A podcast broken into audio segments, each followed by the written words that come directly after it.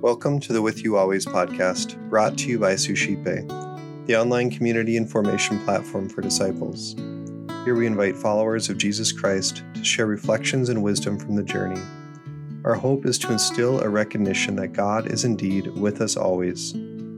Today, Randy Sowers, husband, father, and business owner from Belle Fourche, South Dakota, shares what God is doing in his life. I have created you with a plan, and I will use you for the building up of my church. But the question is who am I and who are you? And these are the words that have been upon my heart for quite some time. In this affirmation that God has made me and He's made you, and we are made to be tools and instruments in His hands for the building up of His church. Do we trust that? Do we believe that? Are we trying to be somebody else?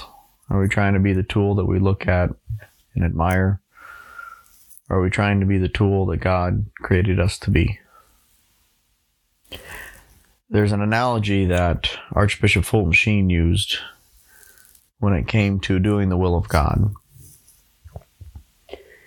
And he said that God were to pick up a pencil, and every time he went to write with it, and to write his name, God, it wrote dog, he would have no use for the pencil because it was not in conformity with his will. And that was his way of explaining being in conformity with God's will and allowing yourself to be used by God. Now, we all aren't pencils, but we all are something. And that first something is that we're a child of God and that He loves us.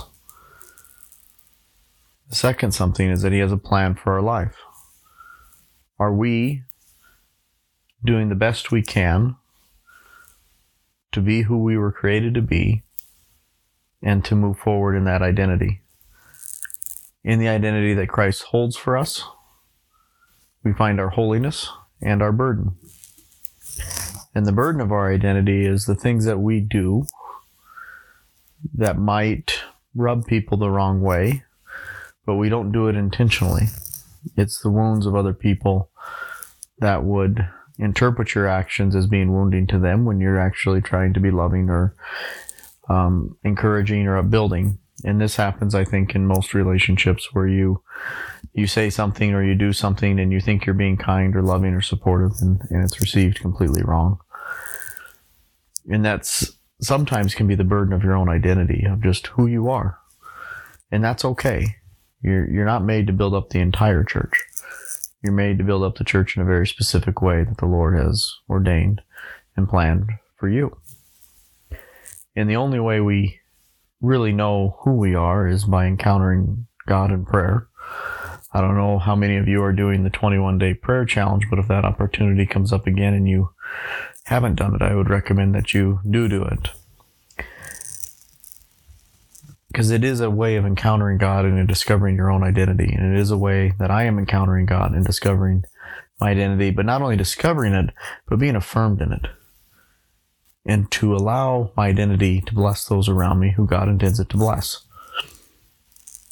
And it's and it's wrapping up the insecurities that I have in trying to heal from them and trying to heal from lies I believed about myself and trying to believe um, to heal from what other people may have said or things that I've done that I misinterpreted right? And so it's just about trying to find who you are in Christ find your holiness recognize there's going to be a burden to that identity which are the things that you may have to do that you don't like, or the way that you are that is good, but is misinterpreted at times. And then to be at peace with that. And to become that best version of yourself, as Matthew Kelly would say, day in and day out, through the examen that you get in the 21 day prayer challenge, is rounding that identity into form, into where you encounter God and where you don't. So I would just encourage you to take time in your prayer, regardless of where and when it is, and ask God to reveal to you who you are. And then ask God for the grace to live that out as best you can. Let us pray. Father God, we thank you for creating us. We thank you for the gift of this day. We thank you for the gift of who we are. And we know that you don't make mistakes and you made us a particular way for a particular reason, for a particular purpose. And we just ask that we are able to live that out more fully, that we be able to find you and ourselves in you, and that you may bless us, and that we may know that you are with us. Help us heal from the areas that we don't um, even know. Help us heal from the areas that we believe that are lies. And just help us to be at peace in you. In Jesus' name, amen.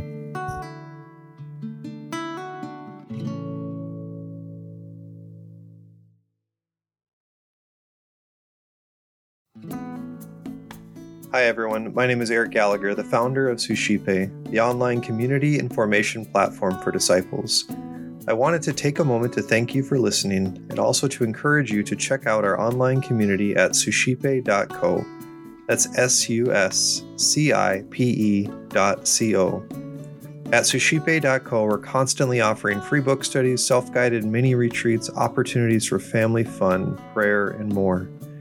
If you're interested in engaging with a community of individuals who are desiring to grow deeper in their spiritual lives, check out suscipe.co and get involved today.